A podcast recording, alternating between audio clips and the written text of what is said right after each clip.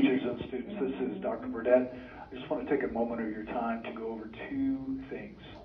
First off, this Friday, uh, we're going to allow hats and head coverings because our students in TAFE are going to state, and also our powerlifting team is heading to regionals this weekend. So congratulations to both groups.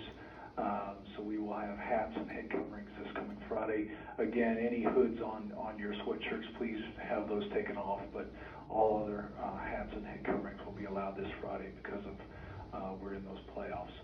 Um, Students, you may have heard that Governor Abbott announced that his executive order requiring face masks will end next Wednesday. There's some caveats to that, and I won't get into those particulars.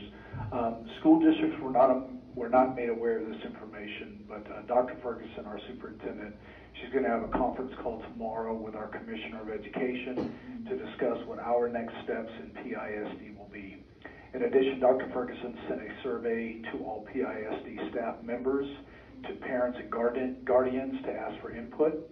Once she gets this information, she's going to discuss this with our school board to make a plan for what we're going to do in Prosper ISD.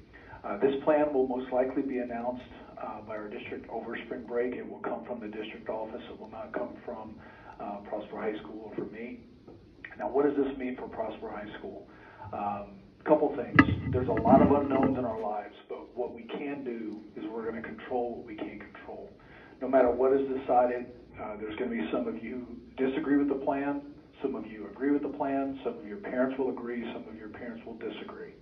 Um, your opinions are valued and respected by me and those on the staff, no matter where you fall uh, with the decision. However, what we're going to do at Prosper High School is we're going to continue to follow the rules that, that are determined by our district. That's, we can control that, and we will follow the rules, whatever those are. Um, we're going to continue to treat each other as family. We're going to continue to respect each other. We're going to continue to support each other.